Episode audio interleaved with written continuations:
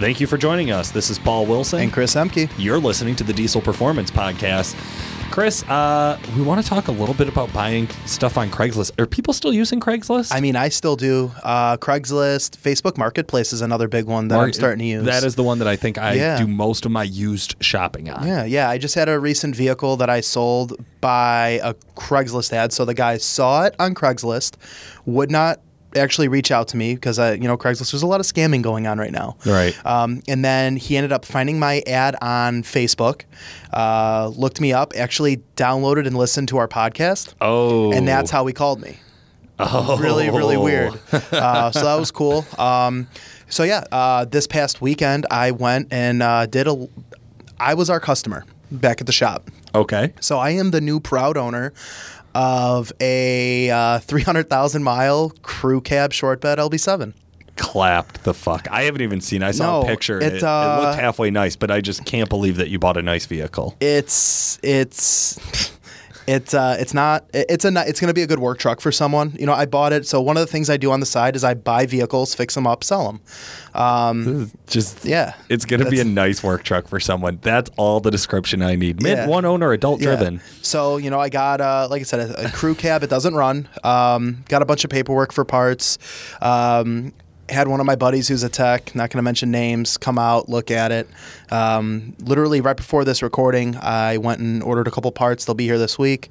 Uh, Yeah. kind of, you know, play with some stuff, try to see if we can get it running. Uh, we actually had it running last night already. Okay. Um, but it needs like a fuel filter head. The, the general LB7 stuff. We're going to get a pump, put a pump in it. We're going to do a fuel filter head, um, run some new fuel lines, things like that. I love Um, it. I But love yeah, it. you know, it's a cool, you know, it's it's a cool project. It's funny because a customer calls in or an end user calls in and they're like, "Oh, I'm having this problem with their truck," and I can spit the game. Like, "Hey, you touch this, you you, you, you check these things."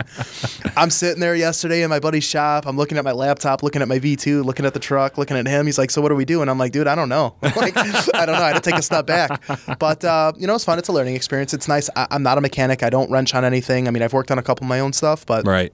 it's uh it's nice to tinker and uh, you know kind of play around and you know it's it's a gamble um, i i am money out on a truck that now i have to invest my time into to potentially get my money back out. and more money. Right. and more money yeah. But it's cool. You know what? It it's one of those things um, work hard take a risk you know it's all part of it. I've been doing this for years. Before i worked for nick this is what i did for a couple of years. I didn't have a job Yeah, you I were just a bum. point I that out. remember. Yeah, I was not a bum. Right. Um, I had a I had a badass second gen. I saw you begging for change with it. Yeah, yeah. Uh, so you know, it's just it's nice to go back to my roots. I have the free time. I like to utilize it, and you know, it's a hobby of mine. At the same time, it's productive. Better than going to the bar drinking. So I don't know about that, but but it's fun. I mean, I'm. I'm not broke. Well, debatable, but we'll see. Right. Again, Yeah. fun nonetheless. And you know, it was cool because then I was able to take uh, my 15. You know, I so I bought our old shop truck Right, from Ram Nick, box. the Ram Yep. So it has uh, the emissions still on Cum it. Daddy. Cum Yep. Daddy, yes. Uh, next month the new plates come in. Nick is not, not, gonna. Nick's not going to be happy with that. You're such a dork. Yeah. So uh, the Cum Daddy, as I call it, uh, it's got an ATS compound set up on it. We've done a drive along in it. Yeah. Yeah. Um, Great truck.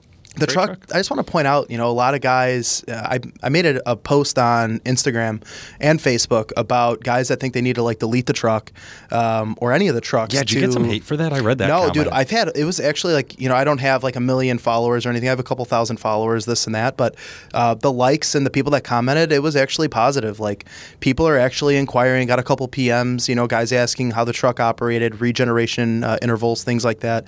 Educated questions. Yeah. Um, so it's cool to kind of be in a truck that's kind of in the forefront of that. It, it is my daily driver. I I put twenty thousand miles on that truck in this last year. Damn. So between traveling and, and you know just driving it every day, Yeah. but uh, you know drove to Chicago, which from my house it's about an hour and a half drive, uh, with uh, you know our bumper pull trailer, loaded this truck up.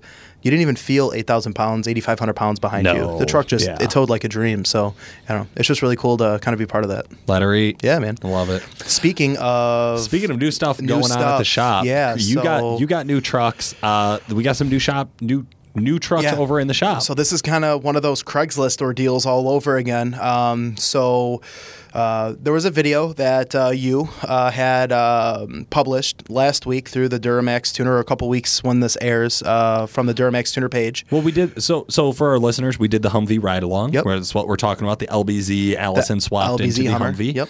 Um, now that that truck, we somebody else had built it. A customer built it. Blair Outland of XI Diesel Who's- or we've- used-h1.com. And we've done some interviews with uh, some of his employees Yep. on some on conversion month. uh, On past conversion year. month, that's right, or that's was that right. last year? That was this year. Yeah, doesn't it, was It- a it time. was a while It was ago. a time in the past. So, yeah, I mean- uh, so we had that truck in. Now we had a lot of fun with that truck. It was we cool. Mm-hmm. got to take it off roading. We got to take it drag racing. We got to do burnouts on the street. Yes. Although none of those made it to the video, I noticed. No, Um, but yeah, so so we did get to have a lot of fun with that truck. So much fun that So so somebody got caught up in the fever of a Humvee Yeah. conversions. So, just for starters, Nick uh, Priegnitz, you know, Duramax Tuner Calibrated Powers owner, uh, he's been wanting to build one for a while. Like, he's got a soft spot for Hummers. He's got a soft spot for, like, just military stuff in general, I feel, and just weird, out Yeah. of whack stuff. I've had a few M2 conversations Yeah, with him yeah. that I thought were just, why are we talking about this? So anytime he needs Craigslist, eBay negotiations, he usually weasels me into something somehow, some. Weasel's the weasel. Weasel's the weasel. I am. I am the fucking gopher. Uh, so yeah. Long story short, um, did a deal. We ended up picking up a '95 hardtop wagon. Hummer. Hummer. Right. Uh, super badass. We have it in the shop already. Um, we're in the process of disassembly. I got some really good video on it Yeah, today. yeah, and uh, I mean, this is like, this is a little different than the camo Hummer that we have at the shop, Blair's. I was just going to mention here. So when when we initially got the Humvee from Blair, uh, everybody kept saying that there there was uh, this was military dressed Yeah. and civilian dress, and I really didn't know the difference. No I rode around in some H2s and H3s in my life, but And those never- to me were civilian dress. that was that's Yeah. what I thought civilian dress was. I thought they just meant a whole new generation. Yeah. That w- no no no no. Hummer had a civilian dress Yeah, version. H one, and that Yeah. that's essentially what we have. So, it has all the amenities. It's you know kind of like a loaded ninety five, if you will. Um, I love that a loaded 95. yeah, I mean it Like- has really nice interior. It's got a full sound system, carpet, sound deadening. Like it's the real deal. The guy that we got it from. So the the truck came out of the Northeast. Yep. Um, it was used for off roading. Um, it shows it. I mean, it's no show queen. It's a Hummer for crying out loud. Um, but we are dismantling the whole thing. Um, it had a naturally aspirated 6.2 in it, um, and we're gonna we're gonna put a built LBZ motor in it. Um, so we're gonna do allegedly. yeah no uh, the the final go ahead. Uh, Did we, you get the donor truck yet? uh, we're not doing a donor truck. We actually have everything already at the shop. So, uh, harness and everything that's needed to kind of do the conversion on top of um, the conversion kit that we're going to be getting from uh, Pila Motorsports. Oh, A bomb. So, um, we're the plan here is is to kind of build a truck similar to uh, what Blair's truck was, essentially. Um, maybe a little more fuel, a little more power, you know, a little more never hurts. Um, but it'll host like our Stealth 67 VVT, um, which is a nice test bed. Um, We've gone back and forth about the plans for this truck. Yeah, Chris and yeah. I have. Um, I I had some different ideas of where we should go with it. Chris, We've had Chris a had some some valid points. of different, and you did too. I, I for starters, Um, guys, I never give Paul credit. I try not to. That- which is a good Um, idea. Yeah. But the original game plan that we had, I mean, let's face it, we our shop and, and the resources that we have access to, we could probably make anything happen, or, or within reason, you know. yeah, yeah. Um, if it's possible, we yeah, could do it. But we need to do something that is going to inspire end users, something that's going to be like, damn, that's cool, you know. Uh, and, and some of the practicality around some of the conversions that we were talking about just really wasn't there. I Yeah. mean, what conversion is practical? Not many, but, you know, again, within reason. Right. So, yeah. Can you feel the tension, listeners? No, no, no. Yeah. I'm just joking. So Chris and I have gone back and forth on this. Uh, we both had some valid points about Mm-hmm. what we wanted out of it, and I think we've settled kind of somewhere in the middle, or realistic. Nick has settled somewhere in the middle Mm-hmm. throughout all of this. Uh, what's really awesome is we're going to be able to get to document this Yeah. as we go forward. So you guys will be hearing updates through the podcast about this project. We also, of course, have the LBZ budget build that's now in our hands. Yes. Um, listeners, this is a really cool truck that Chris and I stumbled into now getting to run point on. Uh, we got a few months to do something with it, and we have legitimately no ideas. Yeah. Uh, so if you guys have ideas of what we should do with our LBZ budget build, that's our four door long bed, Just 2006 yeah, 2006 LBZ. Uh, it's it's already set up for work stock sled or, pulling. or our Canadian listeners, LBZ. LBZ. Yep, there you go. Way to be inclusive. Hey man, Uh, just thinking, just thinking here. staying PC around here. Yeah. Anyways, uh, so if you guys have ideas of what we should do with that or what you guys would like to see go on that, uh, please reach out to us. We'd love to hear from you guys. Uh, give us some feedback about the LBZ, the the Hummer project.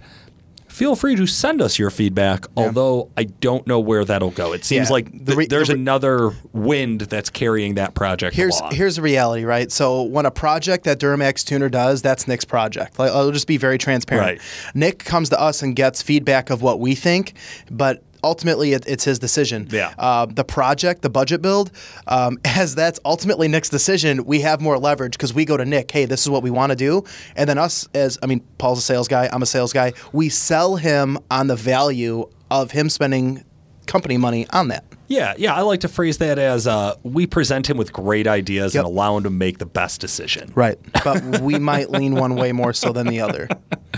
Absolutely. So, so we are looking for ideas on the LBZ uh, budget build. If you guys got any ideas or something you want to see us do with that truck, or if there's an event you want to see us get that truck out to, Plan ahead. we'd love to talk to you, Yeah. man. Contact us now because 2018 gets scheduled like by the end of January. 2019 gets 2019. scheduled by the end of January. We know where that truck is going to be all year. Uh, so get a hold of us on that. Chris, I did want to dive in. Um, we did that Diesel Insights on on Blair's Humvee. Yeah. If you guys haven't seen it, jump on YouTube, jump on Facebook. It's like 50,000 views Yeah. on Facebook right now. It's Been really popular. Um, My dad, who can barely use a fucking computer or a cell phone for crying out loud, like he doesn't realize I text him. He's like, "Oh, I saw that video that you guys posted on my phone." I'm like, "You follow our work page?" He's like, "Yeah, I- on Facebook." I am think. like, "I didn't even know you had a Facebook, Dad. Cool." I, tell, you, I tell you the story about my dad was really proud when he he was looking over the shoulder of somebody at Walmart and their grandkid was like, "No, grandma, you don't got to do that. You just hit the backspace button." Oh yeah, no, he he was as proud as a father could ever be of himself for learning that you could hit backspace in a text message. Shut the fuck. Do you think it's a It explained so, So many like, text messages that I've gotten from him in the past. I was like, That's awesome. are you sending? Yeah. That's awesome. Good stuff. Big shout out, Dad, uh, because you You're not won't- gonna listen will to this. never figure out the technology to listen to a podcast, right? Chuck. Uh, speaking of technology, Exergy forefront of performance engineering. Uh, Common rail injection systems. there you go. You said it, man. man. Nailed it. Uh, guys, you you know we talk about Exergy in every episode, not only because they're the sponsor, one of our uh, sponsors of the show, but also because we've worked with them forever. I think Yeah. well before they ever agreed to a sponsorship, we were recommending Exergy. It's it's what we use in our vehicles. It's what we use in our customer vehicles. It's what we use in our shop vehicles, and that's because we can trust their consistency, and also because we believe in their technology and their testing. Uh, and one of the things their their testing kind of tends to point them towards is how do you make injectors last? And as winter approaches Man, man, and cold man. start videos start, uh, there's two things that we want to hit on for today's Exergy do's and don'ts. Chris, do you want the do or the don't? Uh, you know what? I'll take the do, um, just because there's a couple stories that kind of pop up on me real quick. Do it to it. You know, guys, uh, maybe maybe the guys out in California, Florida, Texas, you know, you're probably not dealing with the same type of weather us uh, Midwestians are, or East Coast guys. Um, but weather's changing. The the fuel and, and the additives that are being thrown into the fuel are changing. So your fuel mileage is going to tend to drop and things like that. Please don't call me about that. Please, please, please. But um, you know, you, you want to be careful here. Uh, if you're in a scenario like, you know, you have a couple trucks and you don't drive them frequently, and you have fuel from the summer, a summer blend, and it's now 30 degrees, 25 degrees out, and you go to drive the truck, it's probably going to gel up. And to be clear, you're talking about the fuel and the additives from the pump, not your own additives. and that's something we're going to touch on. Yeah. Um, so the weather is changing. You know, maybe even if you don't have your full lifespan on your fuel filter, swap it out just to be proactive. Uh, run the truck out of its fuel that's currently in there. If it's been sitting for a while, get some fresh fuel in there. One of the things I want to touch on is there was a local gentleman who uh, grew up not far from me. He grew up next town over from me, and he actually works for one of the big uh, fuel supply companies out in like right over the border in Wisconsin. And I had asked him, I was like, you know, what do you do about additives, you know, in the winter and this and that? And he was like, don't run them. And I'm like, well, why? Why wouldn't you run additives? And he brought out a couple of, of points that I had never even thought of. Different fuel companies that blend their own fuel will actually use an additive, right? They'll use a specific additive to blend their fuel for winter purpose. Right. Well, you go to the fuel pump station, right? And you fill it up. And there's like two or three like main additives out there. You go and you fill up. Let's say you add additive to your fuel. Let's say that additive is the opposite additive that was added to that fuel in the first place. Right. Chemical imbalance. It does a, a, a direct opposite of what you were initially anticipating it for you So to you do. were looking to increase lubrication and have Or less viscosity, and were- because of the chemicals that were already blended in there, trying to lower the, the gel the gel the, you know the gel temperature or whatever that looks like Yeah. so you know the one thing that he told me he was like whatever fuel you get he's like be consistent stick with those fuel stations run that fuel don't add any additive into the mix. He was like you know uh, that you would buy over the counter. He goes and don't go to the cheapest place. Who? Uh, so you know make sure you know again the, the, just because it's 10 cents here 20 cents here stick to where you go Yeah. you know be high traffic fuel station have you whatever that looks like um, It's funny you bring this up, Chris. There's actually there's a lost episode of this podcast Yeah. that we never got to publish, where we interviewed the guys from a company called Amalgamated. Yeah. and they specialize in commercial grade and commercial volume of fuel additives. Uh, most most commonly around like fleets with six Yeah. liters, right? Uh, and one of the things that they brought to our attention was that anything you can afford on the shelf at a gas station for diesel additive literally has to be watered down to the point that the chemistry in that bottle, so the actual chemicals in that bottle, the volume of it is so low. It's probably not worth the money, Yeah. And it's it's sad that that's kind of where the market has gone Yeah. for that. Uh, because I know I've always been anecdotal uh, about saying that like Howes always worked for me. I run it all winter. I follow the instructions on the bottle Well, and it's think, always worked for me. But that's not the same as saying that's not the same as proof, Well, right? I think that's what's funny- anecdotal experience. I think what's funny here is I want to touch on something, but I want you to handle the don't Yeah. first because this is all going to tie in together. I love it. Okay, uh, don't run two-stroke oil, gasoline, or any other stupid ideas for additives. You're not increasing lubricity. You're not preventing gelling. What you're doing is ruining your injection system. So we'll touch on, you know, we'll stick with LB7, you know, just because we talked Love about it. it in the beginning. It's very common for guys when they have hazing injectors that they'll add two stroke oil because their buddy at the local GM shop or Says it'll clear it up. the up. dealer, whatever, says to do that. You got to get What the that's- debris off of there. Right. What So that's doing is is it is it is allowing for there to be less tolerance or movement within the injector pintle itself. Okay. Yep. And all it's doing is sealing up whatever the leakage or blockage is in the fuel. It's thickening up the fuel per se. Once the two-stroke oil is out of the system, your injectors are still shit. It's not helping aid anything. And they also reduce lubricity. It does. They don't increase Yeah. lubricity. Don't Well, believe what they tell you. Science proves it. It decreases lubricity. gasoline same thing Yeah. guys will put gasoline So corrosive. i've heard this so many times from like old school mechanical injection guys like oh you're putting 30 gallons of uh, diesel in your truck run a gallon or two of gasoline in there too gasoline's not going to gel and that's the thought process in the wintertime. On a maybe you know uh, on a mechanical injected truck you could probably get away with it. Sure. you know you get away with a lot of shit. I could probably put sand in the fucking fuel system and it would stay running. On a common rail system Not happening. I would stay the hell away from it and stay away from, you know, your there are going to be guys out there that oh, I blend my own fuel, you know, whatever that biodiesel, whatever that is. Great. If it's working for you, do it. I'm not putting it in mine. I know the cost of the stuff. but one of the things, you know, kind of doing with the do's and don'ts this this episode is guys will call in and they'll ask me, "What additive do you run?" I don't. Well, what do you do? I keep my truck over a half a tank and I drive the truck. Yeah. I run fuel. I'm very specific with a couple stations, especially in the winter months. And I change my fuel filter, you know, generally every 8,000 ish miles. You know, every Right. few months I'm doing an oil change, I'll do a fuel filter. Um, FASS does say, like, we had a FASS rep here not long ago, and they say 30,000 miles. Yeah. You can go water, uh, water separator and fuel filter. I am not going against anything that they say. I've always had FASS because on you my can go thirty thousand You doesn't can, mean I would. Well, I mean, and generally the newer trucks you can go ten thousand on an oil change. I usually do it every four or five. Right. So you know, it's just one of those things where I'm going to practice what I preach. You know, that kind of thing. I don't believe in additives. I don't run it in my own truck. I'm not going to challenge anyone to say something otherwise. If it works for you, keep that recipe going. All I know is, is I've owned diesels for 12 years. Um, I've never not been able to make it to work because my shit won't start, and that's like my old school 7.3, my common rail, and mechanical injected 5.9s, and you know now the 6.7, and the plethora of TDIs my my fifteen hundred dollar budget beaters, baby. Love those things. So, you know, I, it doesn't. I don't add additive. It works, and I'll uh, continue to do that. I dig it. All right. Well, s- uh, speaking of another great company and a sponsor of the show, we're going to slide right on over to the WC Fab from Facebook segment Ooh, of what do we got? today's show.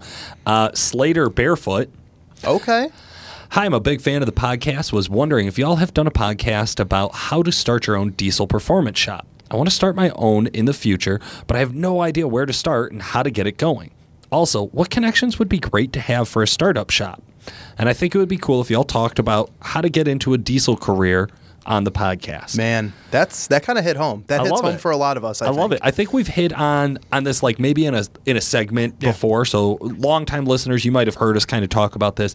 I'm gonna I'm gonna tackle the career thing first. Uh, number one, we love enthusiasts. This is one of those industries that formal education is really really hard to come by because there's not a formal educator, a certification you can get in diesel performance. Mm-hmm. What you need to do is have a truck and get involved. Mm-hmm. You need to go to your local sled pulls, your local diesel drags, whatever the local diesel guys are go- doing. You really got to get involved in that crowd. You got to get involved in that industry. And you got to start being an enthusiast first, and then you can follow your passions. Now, some guys are going to be real obvious here and go after a mechanics degree. That makes a lot of fucking sense. Do it, man. Like you, you're still going to need a formal education to be a mechanic. Um, but to get into like the diesel performance industry, you're going to need to match that kind of general formal education with some real world, personal, hands on experience. That's what we're looking for for a career. And that also goes in the sales department, in the marketing department, in the tuning department, every other department that's around As being you're a talking mechanic. about the formation of our shop, for an example. Yeah. You know, I mean, guys that I work with, end users, you know, or guys that had a couple buddies and, you know, they wanted to start selling tunes or selling turbos. It was a word of mouth thing. They were enthusiasts. They knew hands on how the truck you know um, uh, the, the properties worked. you know how the truck's mechanical side of things came together Right. and they were able you know to, to kind of work off something and there are guys that you and i can think of right now that we've worked with for the last five six seven years that have turned into having shops Well, let's talk about the sponsor of this segment, Wehrli. Jason Wehrli, Yeah. who for for some years when he started his operation worked full time in a manufacturing facility and literally rented a unit across the street in an industrial building to go and do his fab work on the side at night. Yeah. So 12 hours in the factory, another 6 or 8 hours at night in the shop, and he did that until he could build the business to go and do it full time, until he could go and buy a building and now they're in a brand new building Yeah. and just added a whole Huge. second round of powder coating and, and fab guys. 30 some employees. huge I mean, it's a big operation. operation. Um, but but again, that's somebody who started with a passion, saw that there was a problem in the market. That's the business end of this, uh, and then executed on it with absolute dedication. And that's what I think we see consistently across the three or four or five hundred dealers we deal with over at Duramax Tuner is we get a chance to talk to everybody from small mom and pop operations. Shout out to guys like Alan Sweeten and Paul Schmidt, uh, all the way up to the huge distributors and the biggest names in the industry like XDP, Alligator, Alligator, Thoroughbred, Thoroughbred, uh, Diesel Performance Products. But the thing that's crazy here is, is whether I'm dealing with the sales guys at those bigger, you know, mail order shops, because you know we travel, we have to deal with them on a you know weekly basis, yearly basis, monthly basis, what have you, or the smaller shops that I get to be on the phone with and that I see at the bigger events. They all have a drive, they all have a passion, and you know one of the questions that like personally I get a lot within you know customers is, you know. Uh, for the guys that think I'm more educated, I'm really not. Um, Nobody where'd you go? thinks that. No, I, I fool some. Uh, but that you know, where'd you go to school for this? And it's like, well, I probably have a college degree paid up and the money I've wasted on a truck, like in parts. Like, I think that's a fact. It's a fact. But I was driven. I was motivated. It was a passion, you know, and I still am passionate about it right now. Um, but it's it's just fun. It's something that if you were to have asked like me, or if someone were to have asked you, and you were selling vacuum cleaners back in the day, do you think you'd be here doing something you're passionate about, something that you wake up and you're like, ah, you know, I'm gonna go to work. Not a big deal. Not like, oh fuck, this is what I have to do I, again. I was just joking with my wife. This is the first job I've had in that I can remember where it's November and I have sick days left. Yeah, yeah. Like yeah. I have unused sick days in November. That's I've never done that before. I've used one vacation day in three years. Well, that's you're fucking twisted. Yeah. now, No, hey, you know what? But it's just it's one of those things. Yeah, Sick days too. I think I've used a half a sick day, and it was for my daughter, not for me. Yeah. But you know, it's just it's one of those things where if you're driven and you're passionate and you're goal oriented, that's another big one. You know, you can There- have there is setting some goals. I, I think if we were going to talk about like starting your own business, there's a lot of great places we could point you. There's some really, really good books out there around starting your own business. Um, there's some good podcasts like Startup Podcasts Mm-hmm. Yeah, from yeah. Gimlet Media uh, and some other kind of marketing and business stuff that you need to know. I think that's the one folly I have seen in diesel performance shops that that didn't make it. Well- and, and I don't I don't want to give you any scare stories here, but where we have seen is we've seen guys have a lot of passion and a lot of knowledge and they want to do the best they can. However, they don't understand business. And if you're going to run a successful business, you just you have to understand how business works. So this is not a, a successful shop is not just a place to hang out and have fun and wouldn't it be cool?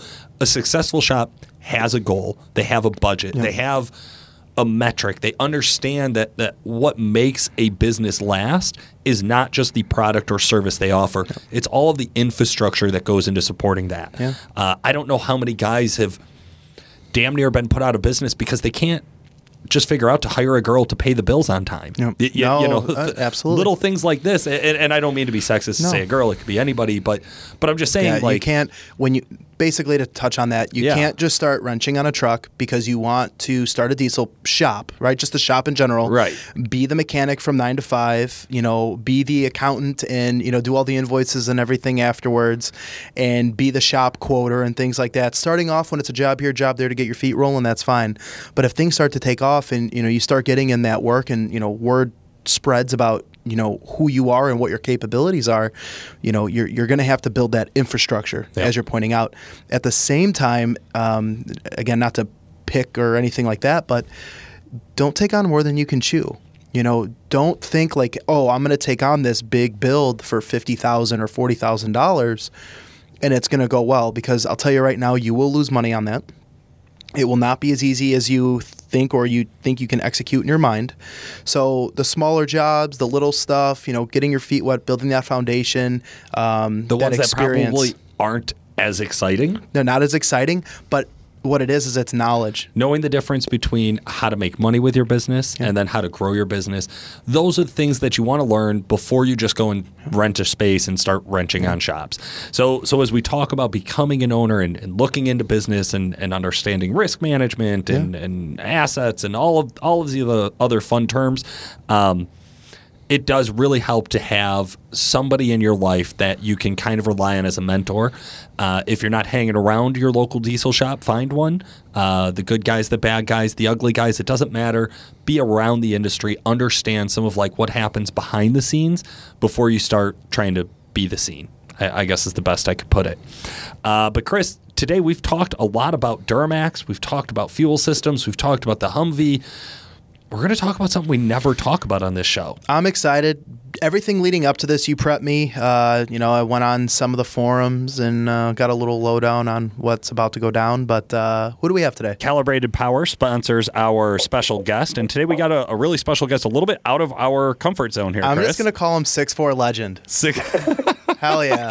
DPC contender, six four legend, Facebook forum uh, Extraordinaire. extraordinaire. Yeah. good one, good Thank one. you, thank you. Uh, we got JD Gleason on the line. JD, how the hell are you? Uh, doing well, gentlemen. How are you doing? Doing good, man. Doing Thanks good. for asking. Doing good. I just want to point out, like I said, Good, good. you know, a minute ago. So I, JD Gleason, his name's been, you know, in Diesel Power magazine, things like that. I've read his name. I know who he is. Um, I thought he was like a Ford guy in general. No, he's more like a six four Ford guy. And uh, I just probably scrolled through his Facebook and saw more pictures of six fours in the matter of a minute than I, I like I said, I had in a couple of years. Yeah. Um, I'm pumped for this, dude. I am fucking so excited. So thanks for being on the show. We we really do appreciate it. Yep. Of course, no. I, uh, I, uh, it's an honor for sure. Uh, so, J- JD, one of the things um, I had I had met him at Diesel Power Challenge this Okay. past year. Garrett, he was there with a Garrett Osane. Okay, yeah, uh, yeah. who who was in. So if you guys listen to some of our previous episodes, you can go back and listen to any of the Garrett Osane episodes. I know I got a couple of good sound bites of JD saying something stupid. Cool. Um, but No doubt. But- no doubt. I love that. I love it. I love it. I'm already excited. it, it, it was a wild time, a wild group of guys. It, Yeah. it was so much fun. Um, I- I'll kick off the top of the show here. It was it was an impressive truck for what it was. You know, it's. I don't want to. You know, I don't know anything about six four. I'm just going to be very blunt, but I remember reading all of the magazine articles years ago when like Diesel Power magazine had Project Godzilla, and it was like this really gorgeous green crew short. And people were talking. I'm looking at some of the show notes here, talking about different horsepowers that we'll get into. Yeah. And uh, you know, the six four was probably the first truck to put a tune on and make almost 600 horse. JD, would you agree? Yeah, for sure. And uh, yeah, no, uh, that uh, Godzilla was a truck that um, I had the opportunity to spend a lot of time around.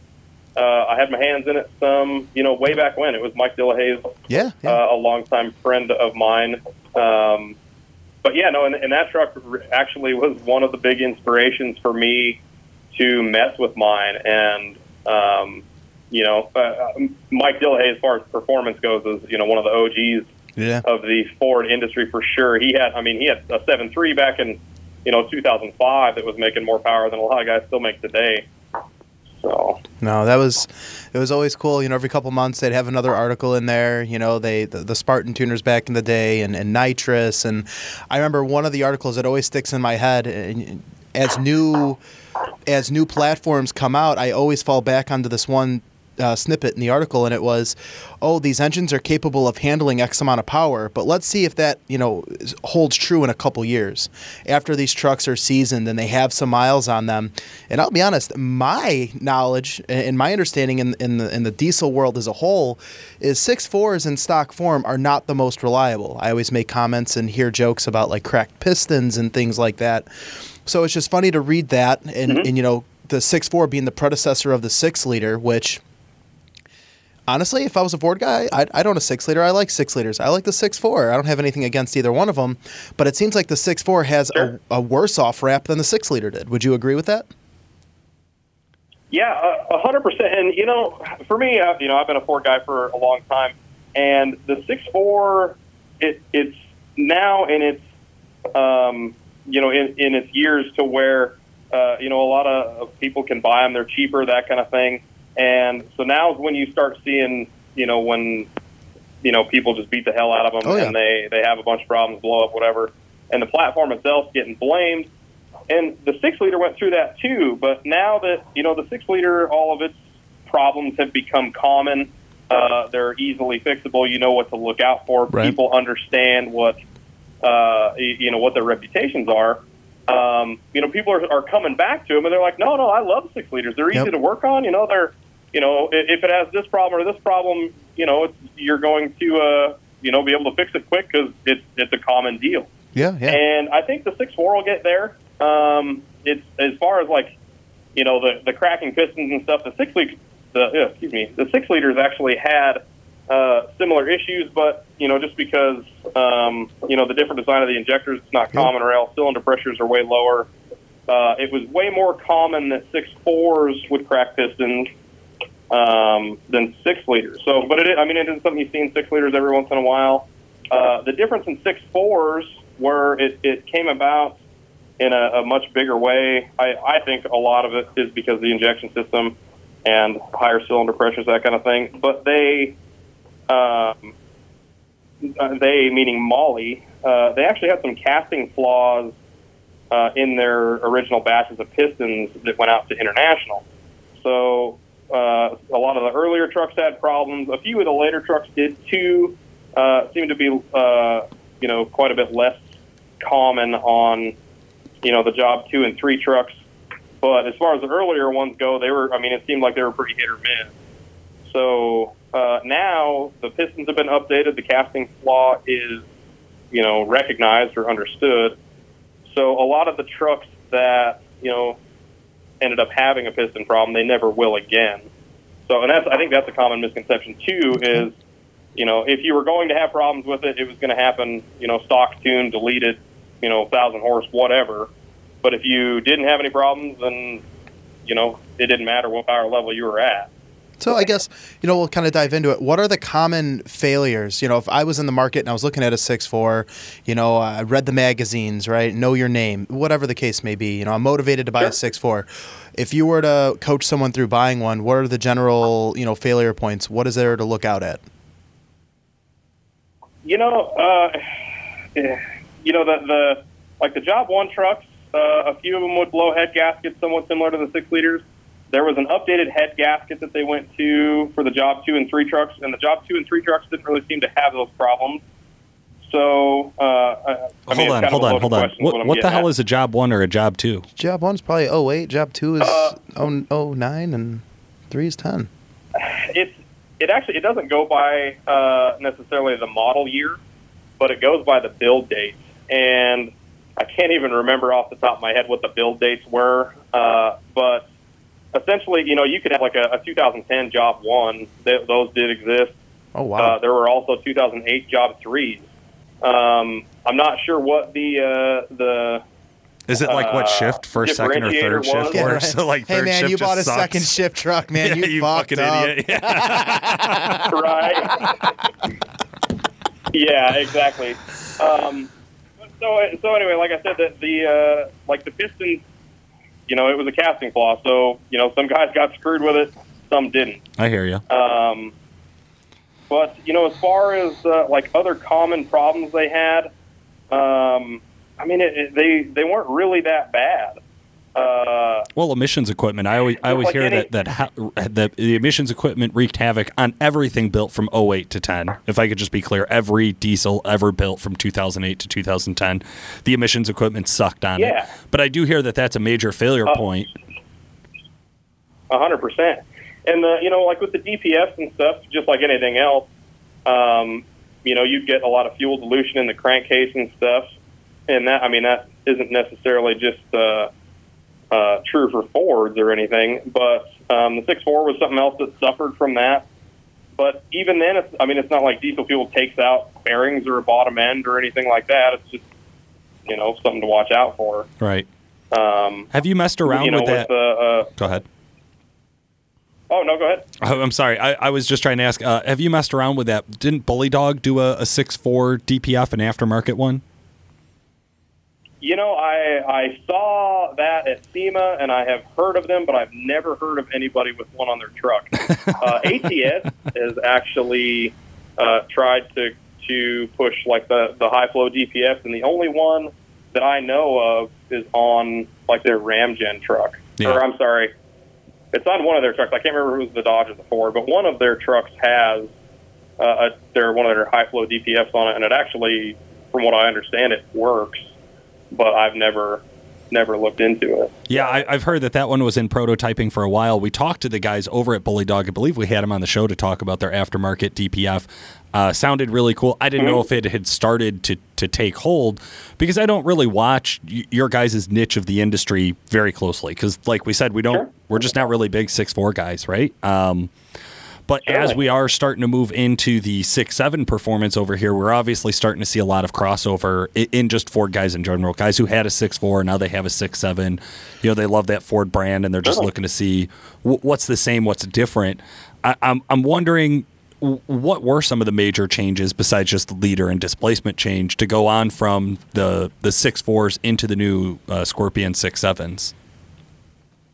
Well, so like the the six fours were designed and built by International, and the six seven platform is actually all done by Ford in house. So they share almost nothing. Um, I shouldn't even say almost nothing. They really do share nothing. Um, you know, everything from the block to the crank to you know everything. The design of the heads, the design of the engine, um, you know, source for fuel system and all that stuff is completely different. Um, you know, like the six four is used all Siemens fuel system, and the six sevens all Bosch.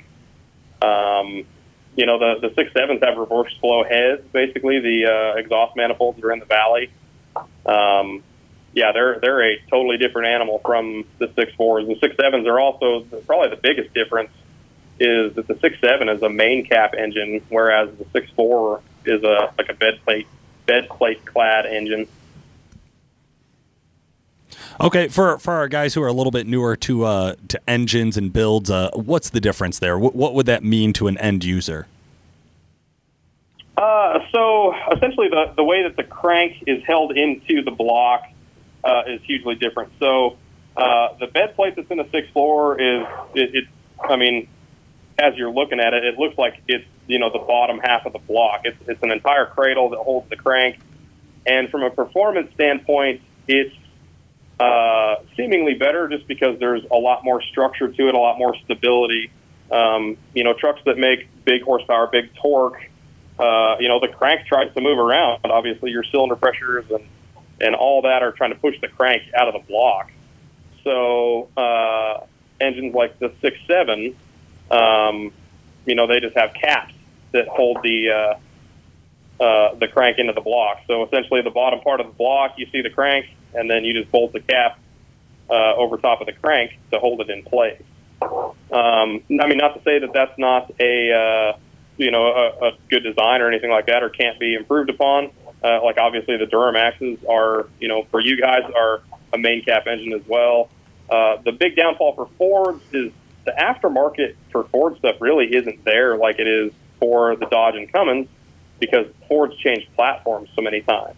Right. Um, right now, there's no billet main caps or girdles or anything like that available for the six seven Fords like there are the Duramaxes and that kind of stuff. Gotcha. Okay.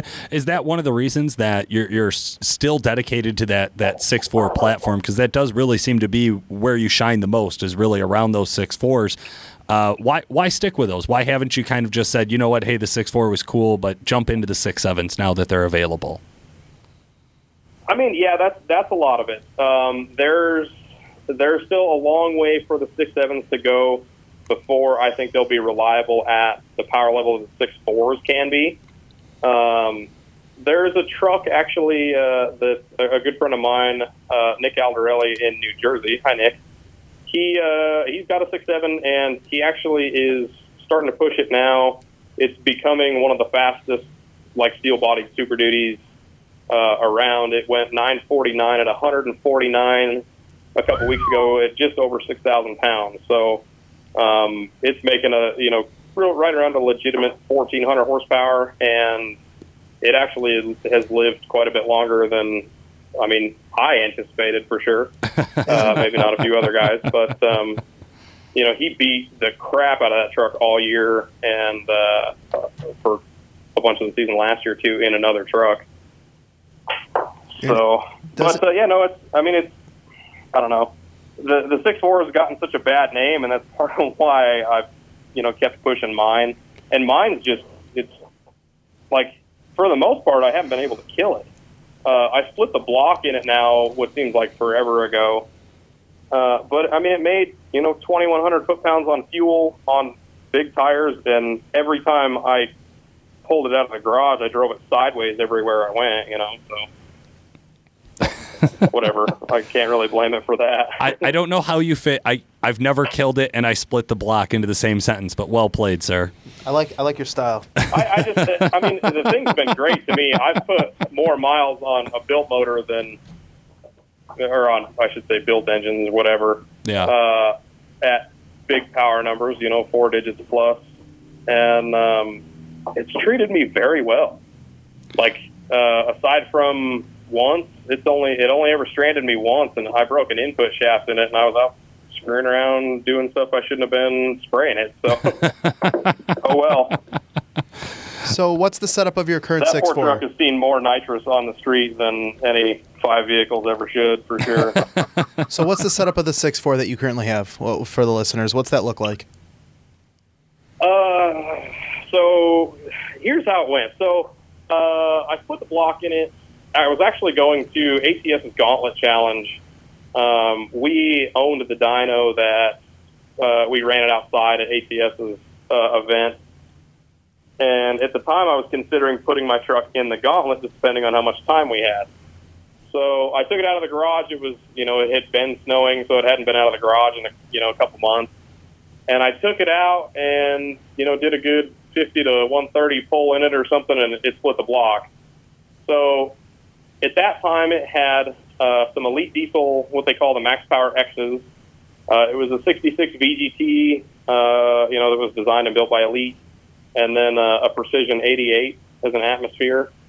Um, at the time, it had some 90 overs in it from DDP, Elite Dual Pumps, uh, you know, all the supporting mods you could think of, I guess.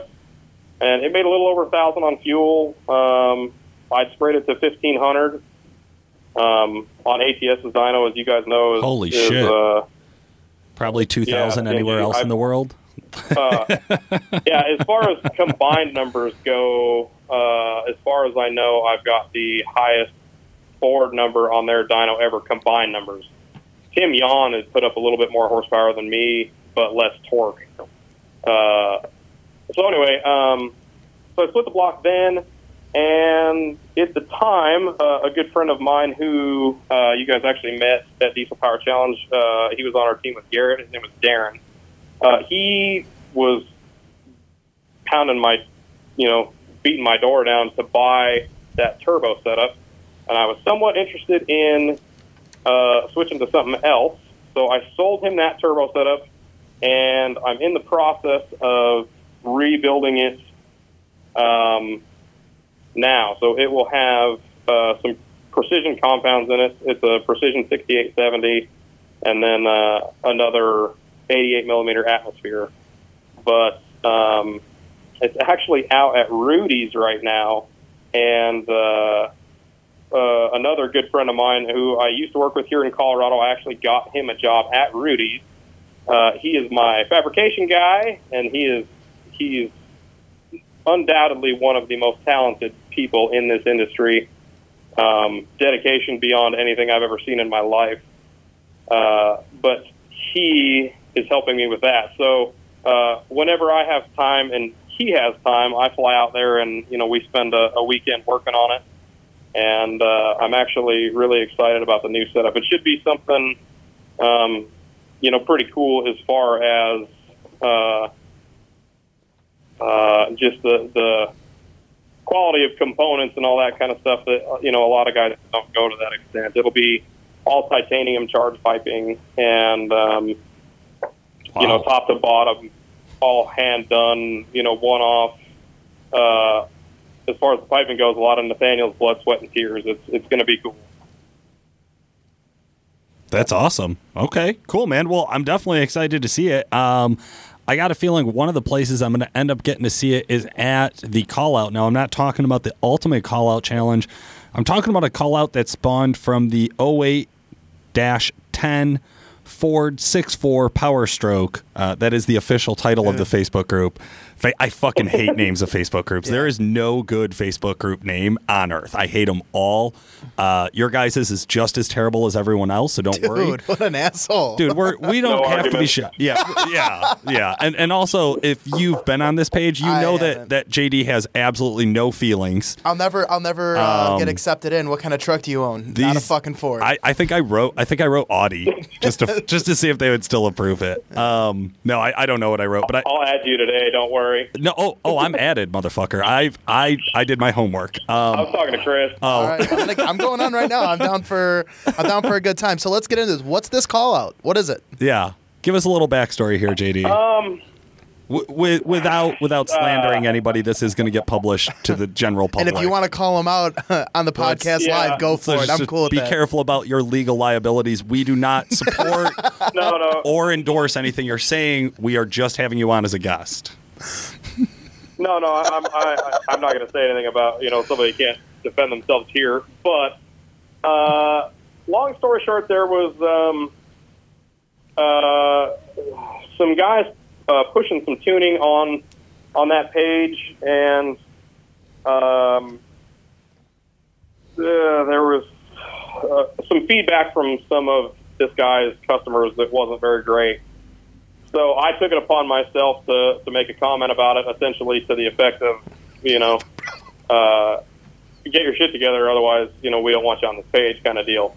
Um, in so many words, it, it was way worse than that. I'm a terrible person, but uh, anyway, so um, you know, a little trash talking ensued back and forth, and uh, it got somewhat personal. And he decided that he wanted to call me out, um, uh, you know, for whatever, uh, you know, whatever that was worth.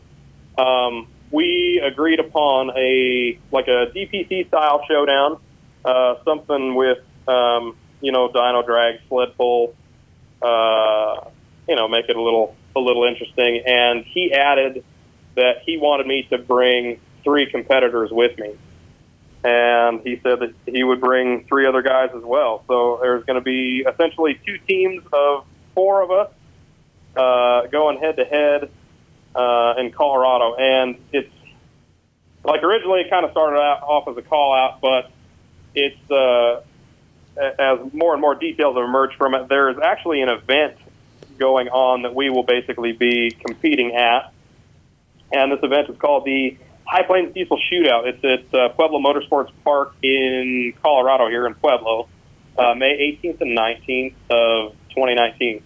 Uh, Matthew Fetty is putting on the event, and uh, you know, for a lot of you guys that you know may recognize that name uh, or may not, uh, Team Punisher is who he's associated with. He's got a little uh, Pro Mod six liter uh, Ford. It's like a '60s body style Ford with a blown six liter in it. It's actually a, a very cool truck. Yeah, And uh, he's got a ton of work into it, and they're they're getting it dialed in, and it's starting to go faster. Um, should be pretty cool. I love it, man. Well, I, I'm really excited for it. Uh, Yeah. I'm sure after this airs, you guys are going to get all four of our listeners to go onto the group and, and try to request on so that they can see this. Uh, if you miss drama on Facebook and a lot of shit talking between what's clearly a bunch of guys who enjoy themselves, um, ju- jump on. It, it is. I, I, I do look for these, by the way. I am. This is like my guilty pleasure. I don't watch reality TV. I read Facebook comments. No, and he disrupts the whole office I in the do. mix. Like he's like, "Did you read on this forum what happened?" And I'm like, "Paul, I have a fucking life. I'm Yeah. not on the Facebook forum, and that's his life. It He- is. He's very passionate It's- about reading other people's bullshit. I get I get paid to do it. Um, so so anyways, it, it, it, it was it was a lot of fun to read some of this shit. Uh, but yeah, no, you guys definitely should check it out. I know we're going to be following along at the event. That's that comes down to like right right around UCC, right? It's like the weekend before or the weekend after.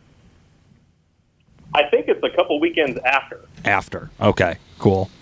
Because if, if if it's there, whew, man, I might have to make it out. We might have to see this one live. Uh, I did want to give you a chance here. Uh, Uh, can you hear me? Oh, go ahead. Okay. I Yeah, was, go ahead. I was going to say I did want to give you a chance here. Generally, when we have a, an expert on for different categories, we like to give you a couple of examples. Chris and I pretend like we're the customer, and we let you make some just kind of general recommendations. Yeah. We didn't write super detailed biographies on these. No. Uh, there's just a couple bullet points. Sure. Which is my note to Chris to make something up. Uh, he's giving so me the I'll- seductive look. uh, you love it. I'll, I will kick things off. Uh, okay, so JD, I am a towing customer. I really, I, I, I'm heavy towing, probably a camper, back and forth across the country. Hey, man, I'm an old guy. I'm on a budget, which is what every old guy has ever told me. Um, a- and, I'm looking to get five to six hundred horsepower out of my six four. What do I need to do? Uh, I mean, your best bet uh, would be a good tune. I've been been uh, unbelievably happy with Gearhead tuning. Um, as far as the Ford stuff goes, their their tuning is the cleanest and seemingly the smoothest. It's uh, it's what I run in, in all the, the trucks that I build, all the stuff that I work on. Uh, it's in my fiance's truck, my truck. Uh, anything that I've ever needed, he's he's been uh, you know more than happy to accommodate for me, and I I've always appreciated that. Um, but for big tow, you know, tow and heavy, uh, a turbo upgrade is always always what a six four wants. Uh, like a drop in from Elite Diesel, just uh, an atmosphere that uh, has had a little work done to it uh, is cheap. You know, you're under fifteen hundred bucks for uh, a drop in turbo, and I mean, they'll they'll make six fifty on totally stock fuel with just a tune and an atmosphere turbo. So put one of those in it and turn it down, and you've got 500 to 600. There you go. Yeah. Nice and easy, man. Awesome. Chris, you got the next one. Yeah, I- I'm gonna push the envelope. Uh, I went on Craigslist, and I found uh, a one owner, light used, 150,000 mile truck. It's a it's an 09, and uh, I want 800 horse out of it.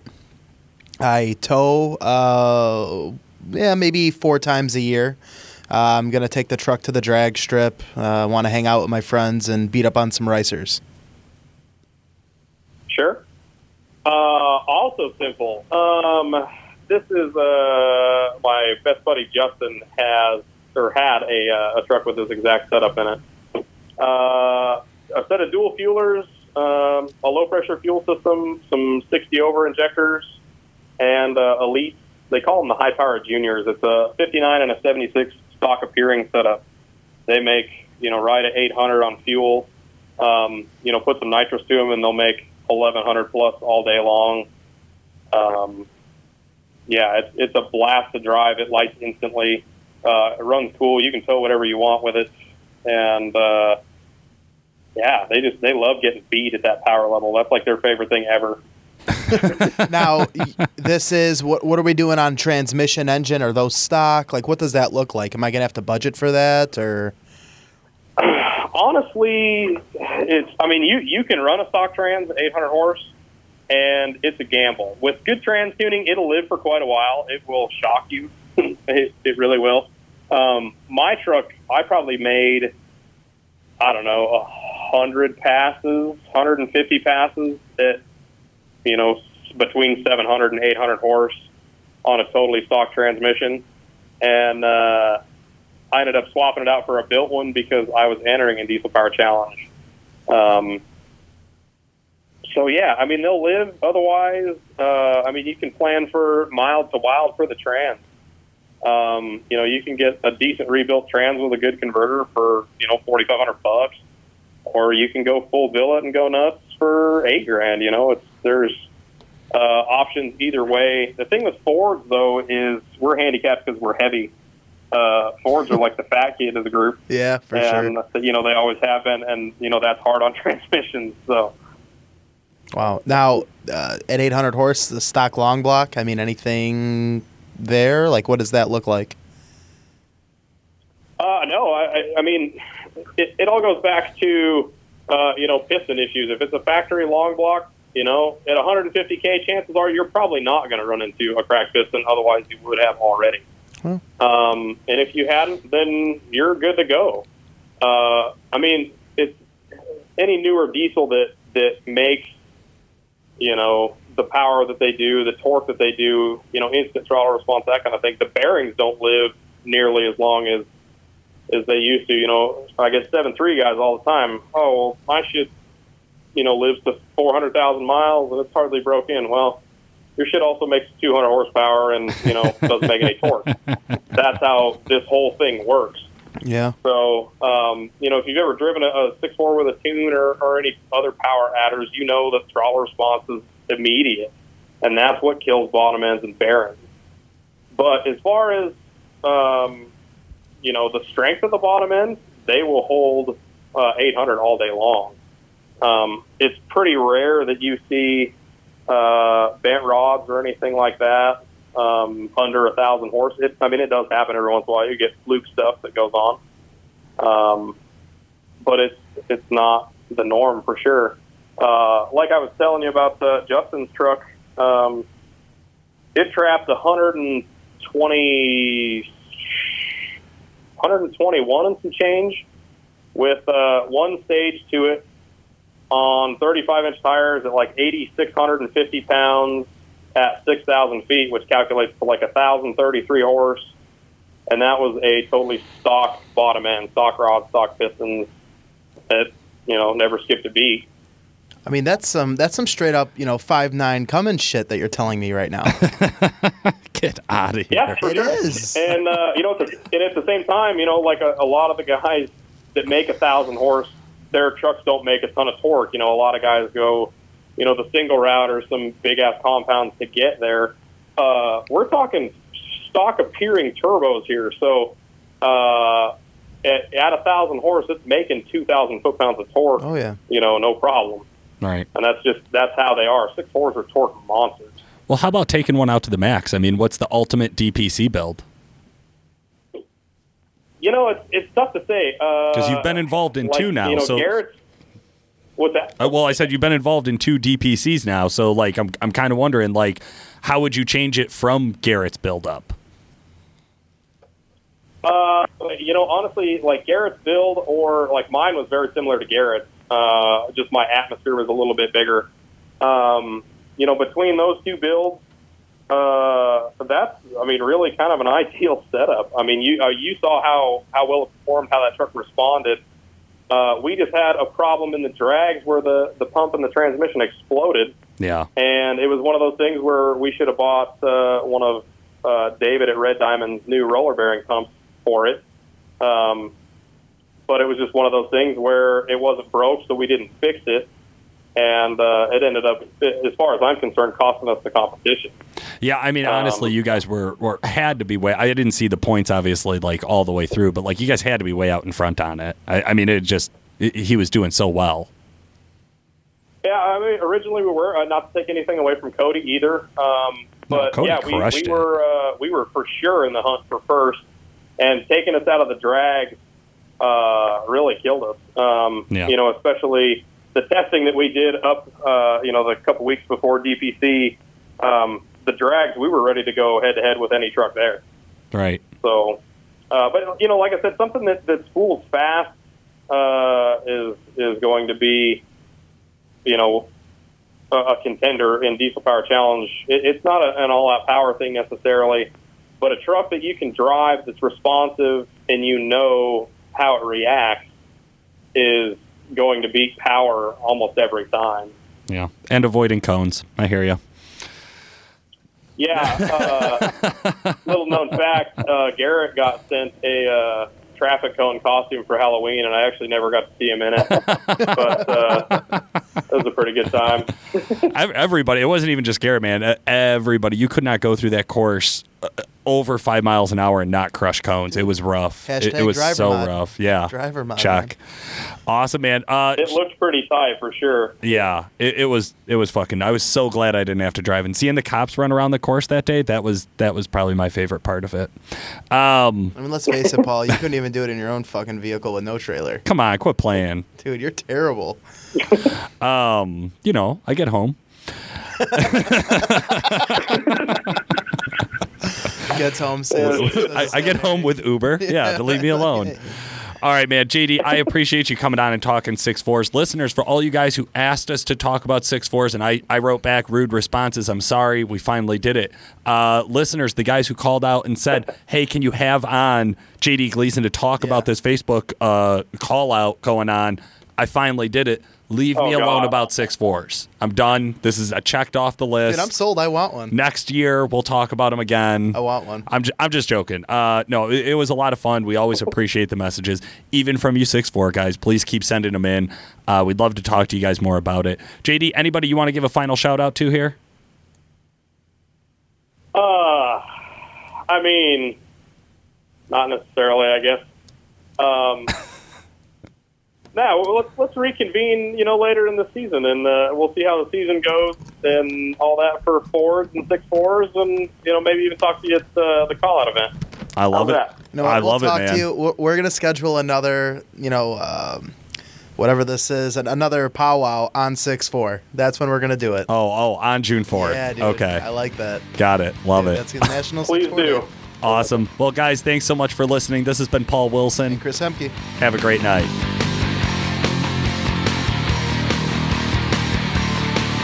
The Diesel Performance Podcast is brought to you by Calibrated Power Solutions, home of DuramaxTuner.com. Calibrated Power develops emissions equipped calibrations for a wide variety of diesel powertrains, including Duramax, Cummins, Powerstroke, John Deere, Case, New Holland, and many more. For more information and the best customer service in the industry, check out calibratedpower.com or call 815 568 7920. That's 815 568 7920. If you'd like to contact the podcast, send us a message through Facebook or email Paul at DuramaxTuner.com or Chris at DKE at DuramaxTuner.com. Hey, thanks for listening. Your feedback is appreciated. Please rate and review us on iTunes, subscribe on YouTube, like us on Facebook, and by all means, let us know if you have any ideas for a podcast. We'd love to hear from you.